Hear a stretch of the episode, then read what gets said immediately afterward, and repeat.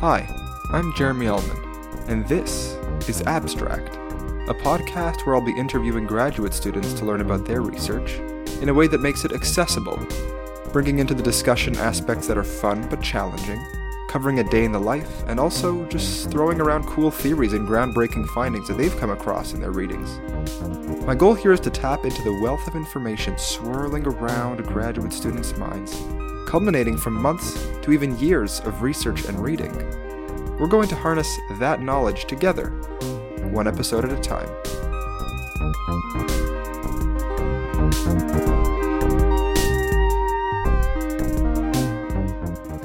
Before we hop into things, here's a quick list of the kind of topics you can expect to hear about on today's episode. So, we discuss order of magnitude, atmospheric boundary layers, laminar versus turbulent flows, different parameters of turbulence, chaos, randomness, viscosity, and applications for drones, simulation software, nature, and you. Let's go. Austin Lecrier is a master's student at McGill University in mechanical engineering. His thesis centers around turbulent flows, with a particular interest in how the nature of the turbulence changes with varying initial wind tunnel conditions. This information is useful in testing aerial vehicles if the nature of the flow inside the wind tunnel can mimic the types of flow observed in nature.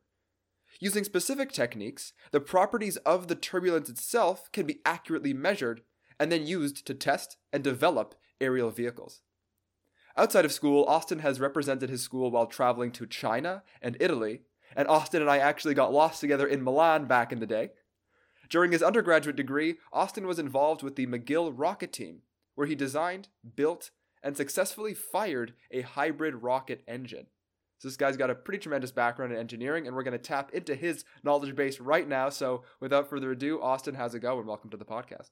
Very good, Jeremy. I'm happy to be here. Thanks for having me. Yeah, this is super fun. I don't think we've actually spoken face to face in probably seven years, something like that. Just for a bit of background, me and Austin used to row together at Dawson College. Since then, I don't think either of us has really continued much rowing, but we've gone on slightly different academic routes. And uh, well, here we are today. So it's fun how things work out like that. Yeah, that's it. Got to keep those connections. Exactly. So you have a full background in mechanical engineering. You did your undergraduate in mechanical engineering, which is a four year program, right? That's correct. And I actually ended up doing it in five. I did the internship program. So I did two internships during my time, and I did the aeronautical concentration. So I'm uh, I have a wide array of knowledge of many things mechanical engineering. Okay, well, so I can tell that there's been this this fusion then of your aeronautical addition in your master's research because you talk here in your intro about uh, different kinds of aircraft and aerial vehicles. So just so the listeners know, what kind of aerial vehicles are you studying? So I don't study the aerial vehicles directly. I study means of testing the vehicles and validating different controllers that you could use on the vehicles.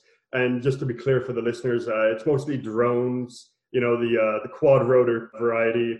My group, my research group, does quite a bit of research on those, and I'm coming in from the side of designing a way to test them reliably in different conditions. So, do you know Eitan Bulka? No. Okay, he was a guest we had on the podcast a couple of months ago, and he was working on quadrotors as well in a robotics lab at McGill. Oh, interesting. It's uh, certainly a hot topic right now. I mean, the affordability of drones has, you know, increased a lot. I know 10, 15 years ago, it would cost upwards of $80,000 for a what? single drone. And now some people are making their own. Like we're cutting acrylic and attaching motors and controllers to them just to measure different parameters. You know, the ease of access now is pretty incredible compared to what it once was. What is it about quadrotors that is so enticing? So it's basically the minimum amount of rotors that you need to make a drone that you can fully control, have it hover stationary in air, have it spin on its own axis without moving forward or backwards. And they've just gained a lot of popularity. I saw a report that said that the drone sector is going to surpass several billion dollars in the next few years. Interesting. The quote right here in the next two years, UAVs are forecast to have a market value of over 100 billion USD. So, this isn't a podcast about investing and finances, but should we start investing in drone companies right now? Is like is that a dangerous move to make? Are, are a lot of them going bankrupt, or is, is is this just like a huge booming field we should get into? I don't want to give out any advice. People can uh, can do their own research. I just know it's a, it's a booming industry, and that's why so many academics are you know looking into it quite seriously. Like my group is a fluids group, and we're really applying fluids to aerial vehicles, to, to drones. So let's get into the part of drone research that you're involved in, which, as you just said, is fluids. So you have a background in engineering, and of course, you must have extensive knowledge of physics. So fluid dynamics would be the subdiscipline of physics that you're dealing with? Yeah, that's right. So in mechanical engineering, fluid dynamics is definitely a pillar of engineering. You know, you have fluids, heat transfer, you have the design aspect, you have the materials aspect. So that's more the heat transfer fluid side. And during my undergrad, I did uh, many fluids courses, and I felt like it was something I wanted to pursue into a master's. And what I do specifically is I'm attempting to replicate turbulence and fluids that you would encounter in nature. So let's say you're flying a drone way up in the sky. Mm-hmm. Well, normal wind tunnels, they can't produce the type of fluids or the type of turbulence, I should say, that's present way up high in the sky when you're flying the drone. So, normally, when you have a prototype for a drone, you don't want to put that piece of equipment a thousand feet up. You want to be able to test it in a closed environment that you can tweak each variable independently, and you don't want there to be a high risk for the drone. What's the difference between the air that is a thousand feet up and the air that I'm breathing right now? Sure, that's a great question. In terms so, of turbulence, of course. Yeah, so that's something I wanted to touch on. There's something called the atmospheric boundary layer.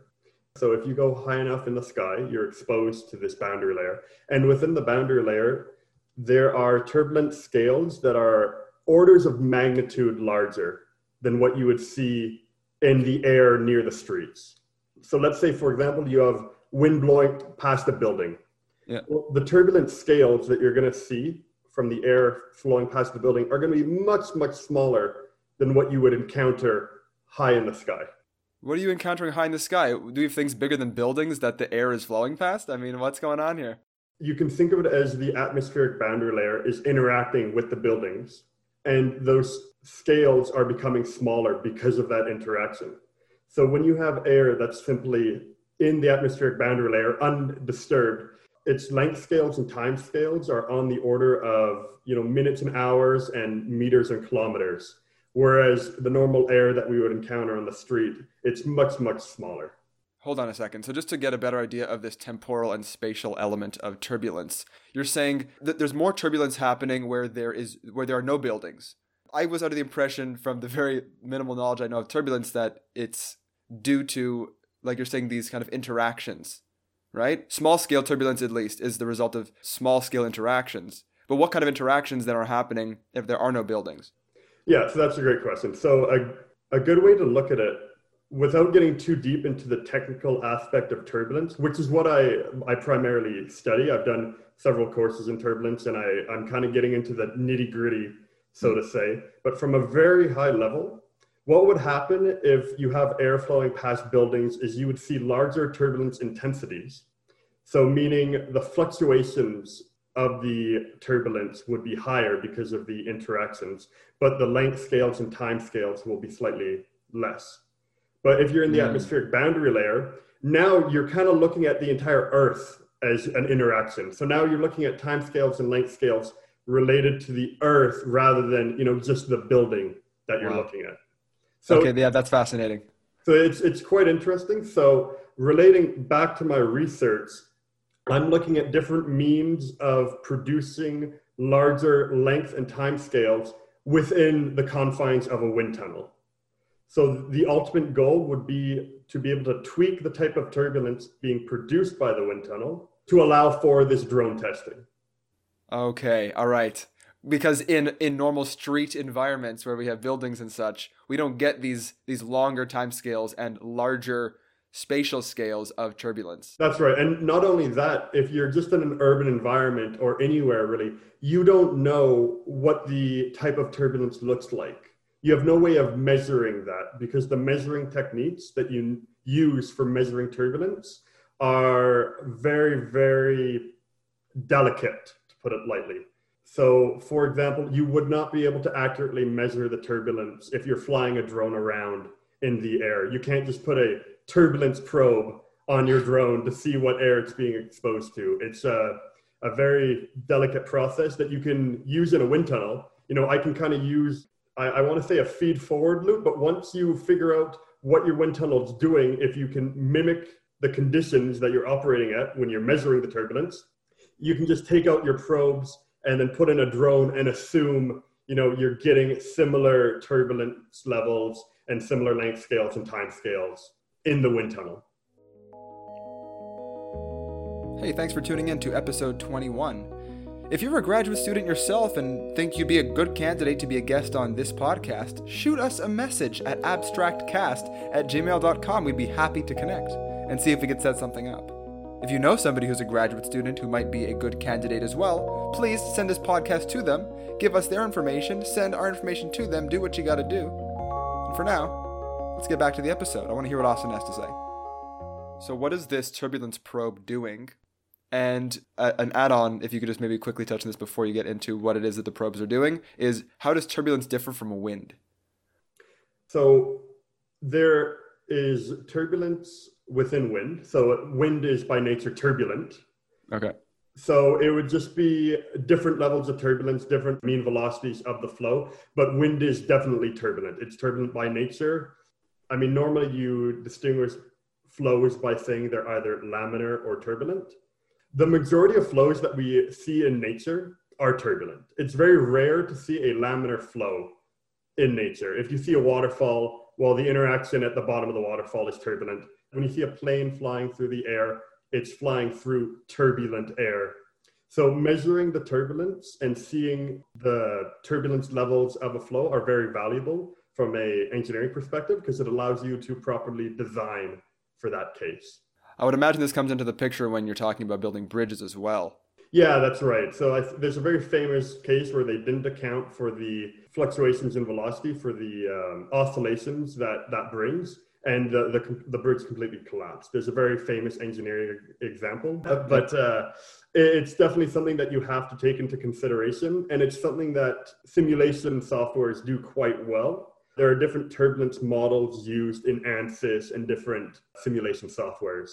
And really, if, if there's anything that I can find out in my research that's novel, the biggest application to that discovery would be to correct something, a small parameter in a simulation software like like ANSYS, just to give a very brief example. Sure. How many different parameters are there when we're talking about turbulence?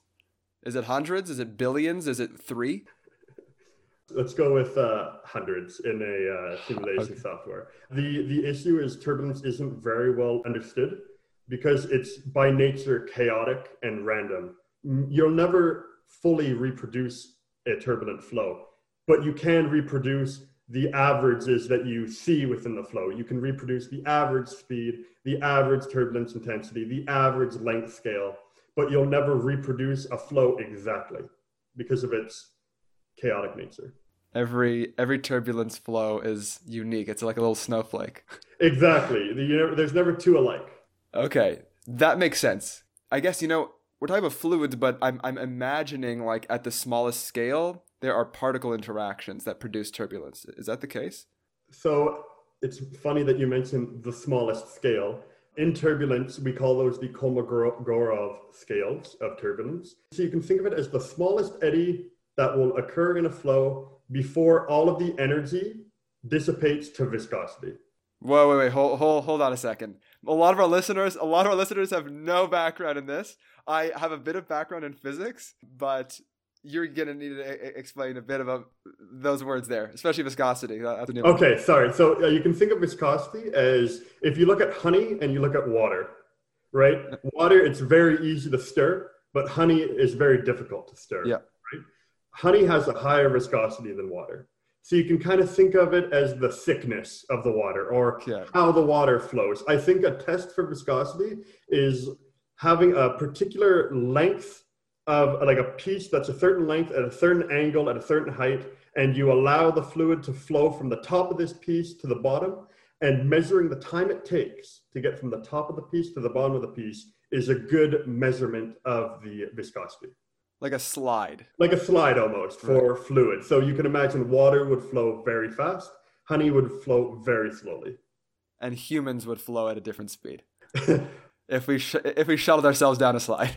That is correct. Depending on if we were sliding on honey or water. That's right. That's right. Exactly. You would probably slide faster on water than with honey. Amazing. Uh, so getting back to you know what I was saying, so mm-hmm. you can think of viscosity as being the stickiness of the water, uh, mm-hmm. the fluid, I should say. Mm-hmm. So the next thing to think about would be okay, I have fluid flowing in air somewhere. Well, fluid likes to spin around as it flows. I don't know if you've ever had a sink full of water and then you try to fill up the sink from the tap, and you can kind of see you know, the plume of water entering the stationary water and it kind of swirls up. You see a lot of swirls okay. in water.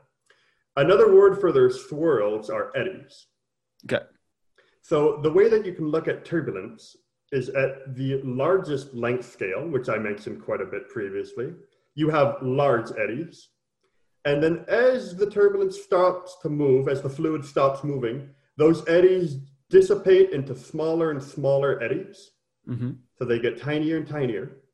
And then the tiniest eddies that we can observe, once they dissipate, all of their energy goes to viscosity. It goes to that thing that's preventing you from moving. Think of how difficult it would be to stir, you know, a jar of honey. Hold on a second. Is there a relationship here between like that thing we used to do as kids when we'd be in like a small pool and we'd all swim in one direction and then try and swim against that counter current we produced? Yeah, sure. Yeah. So you're producing turbulence, you're producing a vortex, yeah. and that vortex is slowly dissipating. So it gets easier and easier to swim against it. Exactly. That's correct. Yeah. So this thing that I just described is actually called the energy cascade within turbulence. Oh my god. So so turbulent wait a second. The movement of the eddies produces the turbulence because pushing against an eddy is more difficult than pushing against still water. Sure. Yeah, you can look at that. You can look at it like that. Okay. I just pulled up the most famous poem in turbulence. It was written in 1922. I love it. it. It goes like this Big whorls have little whorls that feed on their velocity, and lesser whorls have lesser whorls, and so on to viscosity. I love it. So I, I, actually have a turbulence textbook next to me, and it, it's it's written in that uh, in that textbook. I love that. Oh, that's amazing. That was a quote from Richardson, uh, 1922. Okay. Thank you. That's amazing. That's a great addition. I appreciate that. Okay, so viscosity is the thing that results, or it, okay, but hold on a second. So here, before on yeah. that thought, viscosity is a property of the fluid, mm-hmm. not of the flow. Okay most of the things that I've been talking about up to now, the length scale, the turbulence intensity, they're properties of the flow, not of the fluid. Okay. Meaning mm-hmm. f- for air, you can have many different length scales and time scales and turbulence intensities, but you can only have one viscosity. Air has, for a given temperature and pressure, one viscosity. What are the units of viscosity? It's actually a Pascal second. Ah, so there's the, there's the time in there, and there's also some pressure. Exactly. Yes. Does a Pascal include something like distance? Yeah. So uh, Pascal, uh, by definition, is just a force over an area. So yeah, you, you have length, and you have you you you have all of the base units mm-hmm. in there uh, because Good. of the Pascal. Just want to make sure that we had time and space involved in our fluid flow here. That, that would make sense, correct? because we're talking about time and space right now and change over that.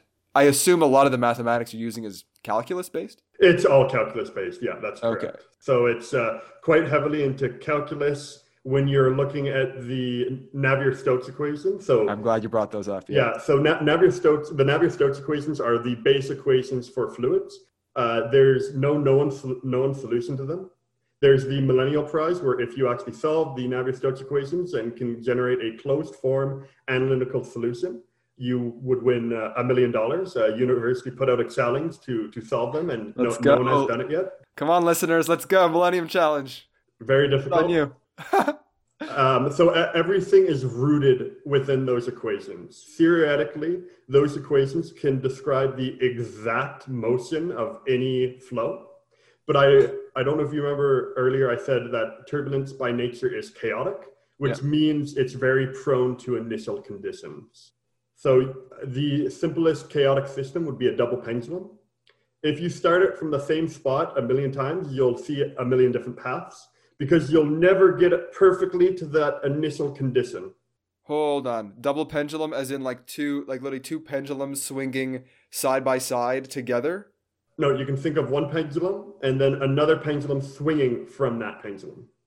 Oh, okay. So pendulum, I'm imagining a, a little sphere maybe at the bottom of it, and then a string, another string with another sphere coming down. Yeah. Oh, so let it it's rather than a string, the most uh, popular case is using just a uh, rigid bar. There's no like angle change then between the, those two pe- pendulums, but there is there is a lot of turbulence going on. There's a lot of chao- chaotic motion going on, which is how you would describe the motion of turbulence. This is just a side example, just to kind of picture what chaos is. I feel like I don't know what chaos is though. I I feel like I still don't know. Is that normal? That is perfectly normal. It is. Uh, its precise scientific definition differs from the way that we use it in everyday life. Has to do with entropy? Or no? Or is that a different kind of chaos? Everything has to do with entropy. Ha! That's the title of this episode. Episode 21, Everything Has to Do with Entropy, featuring Austin Lecrier. It, it would be a stretch to to relate the two in, in such general terms. Yeah. But what I mean is, it's impossible to predict because you'll never truly know the actual initial conditions. And I'm sorry if this is getting very deep. It is getting deep, but my question is, what do you mean initial conditions? Like you mean like the Big Bang, the air around us, the air that planes are flying through, the honey that I'm stirring. What do you mean initial condition? Like the honey didn't just come into existence at like some time zero. So, in this context, when I'm talking about initial conditions, I'll go back to the example of the double pendulum, a chaotic system. Let's say I'm able to accurately measure everything. I can measure the angle of both of the pendulums, the exact height that they're at, everything about them. Well, there's no measurement device that will give me fine enough resolution to make that experiment repeatable because there'd be a very small shift in those initial angles and those initial heights will cause a vastly different path that the two pendulums will take. Oh, this is like this is like the butterfly effect. Exactly. That's yeah, exactly. It's exactly the butterfly effect. So because you can never really pinpoint the exact initial condition of the double pendulum, you can't predict what's going to happen. You know, if one small thing changes previously in your life, there's no way to predict how your life would have changed. If as a listener right now, you decided maybe you weren't going to listen to this episode at that specific time, maybe your whole life would have been a whole lot worse. But luckily you're here now listening to this and so your life path is going to change for the better. Exactly. That's For one example. way to look at it. For example. Yeah, I mean, we're all- we're all unbiased here at Abstract colon the future of science.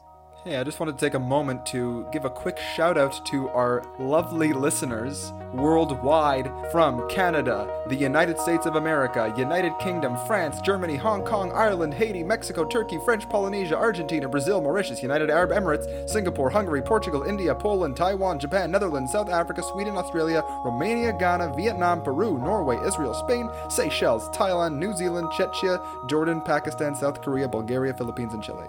Thank you all. Okay, very cool. So we've definitely gone in about a hundred different directions, which I love because uh, we're, we're kind of extending our tentacles out. This is a very complex topic, but just to kind of bring us back to this idea of turbulence, now that we have a bit more of a wealth of knowledge as listeners, let's let's think about how we could actually apply what we know now to talk about these aerial vehicles. Right, we're coming back to drones right now. So Yeah, sure. So let's come back to more. We talked about the philosophy of turbulence for a little while there. sure, And we'll, we'll bring it back. So, just to kind of clarify how you actually measure this stuff, Mhm. you, you can imagine, right? Trying to measure a chaotic system that's constantly moving is is quite difficult. So the the method that we actually use is called hot wire anemometry. Okay. So the way that it works is you can imagine two little tiny prongs that are spaced about a millimeter apart. like a baby tuning fork. A baby tuning fork. That's a great example. I'm going to use that. Please do. So imagine you have a baby tuning fork, and at the the tips of the this tuning fork, you have a small micron wire, five microns thick. Like a hair or less? It's a fraction of a hair in diameter. Okay. Very, very tiny. You're sending a current to that wire and you're heating it to a specific temperature. Now, you have some sort of controller that will keep that wire at that particular temperature. It's using a lot of fancy electronics and feedback loops and really high tech stuff to keep this small wire at a given temperature. So now you expose that small wire to a fluid flowing past it. Air. Air, let's say. Not air. water. You, th- there are methods of doing this with water. Whoa. It's you're using a film rather than a wire, but the Mhm. same principle holds. So let's say you burn your, your finger and you start blowing on it to try to cool it down. Mm-hmm. If you blow air past something that's heated, you know, heat transfer is going to come into play and the that thing is going to cool down. So our little tiny wire at the tip of our baby tuning fork is now exposed to air and it's cooling down. But now this fancy device supplying it with power is saying, no, no, no, we have to keep this thing at a constant temperature. Mm-hmm. We're going to up the voltage to keep it at that same temperature. Yeah. Well, now we expose it to a different type of air, like to a lower velocity, and it starts to warm up again. Because the wire is so thin, it cools down incredibly fast. So then the controller can say, oh, well, now we don't need as much uh, voltage supplied to this little tiny wire. So what I do is while this little wire is exposed to the air, I'm constantly measuring that voltage at a very, very fine time resolution. 75 kilohertz is actually what I measure it. And that's incredibly fast 75,000 times a second. I'm taking a voltage reading. Yeah. So then what you can do is if you expose that wire to you know a flow that you know about, then you can calibrate it and you can say, okay, well, this voltage gives me this speed of flow. So then at the end of the day, what you end up with is a very jagged curve centered about the mean flow. And it's this mean flow that you're interested in. Well, the mean flow you can get with a pitot tube. There's nothing special about the mean flow. The special thing are the fluctuations about the mean flow. Okay. So let's say I'm measuring a flow at five meters per second. Well, it's never just going to be five meters per second. It's going to sometimes be 5.01 or 4.99.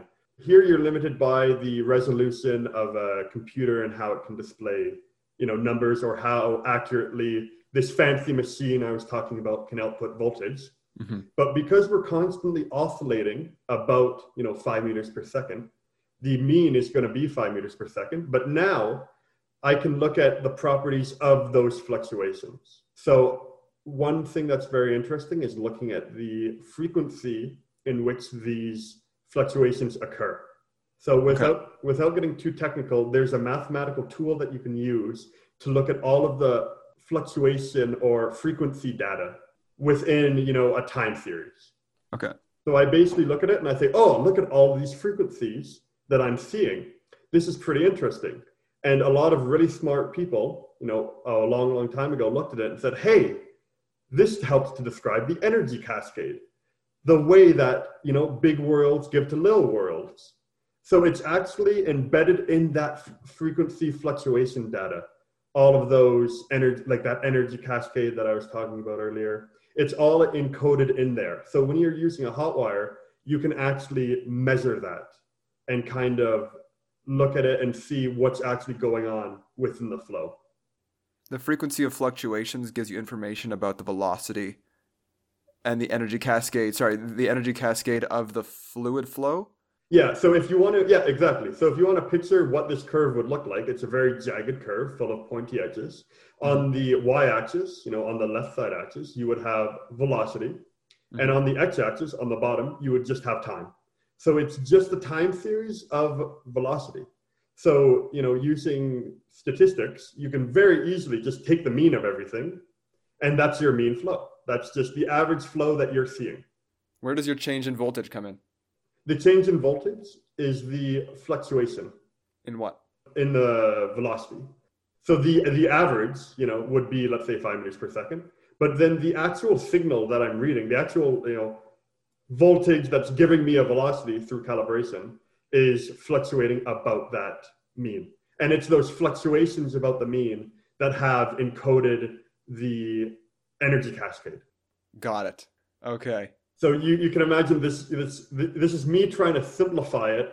So it gets quite complicated when you look at it from you know an academic point of view. When you when you start reading these papers that talk about turbulence, there's a very steep learning curve mm-hmm. involved. So I, I, hope I didn't lose any of your of your listeners there.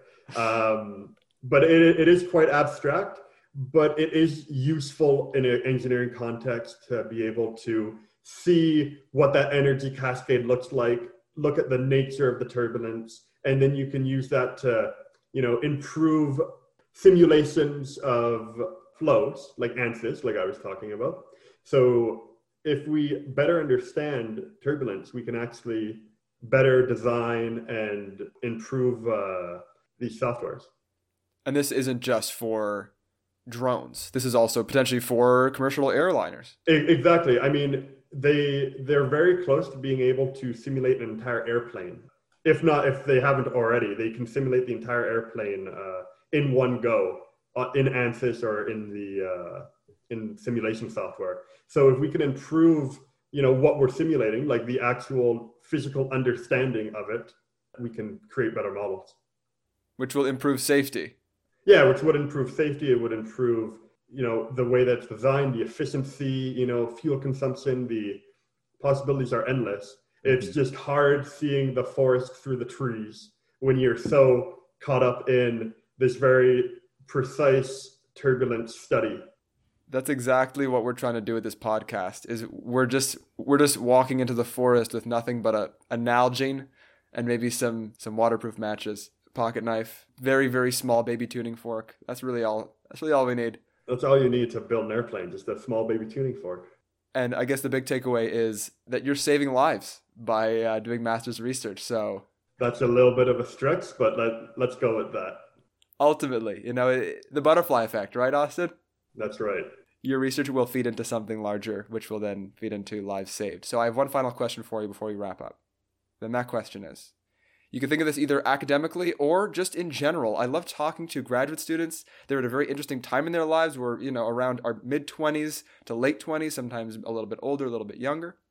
And I'm just always curious to get people's takes on life. So I used to ask people, how do you strike work life balance? I have a new question.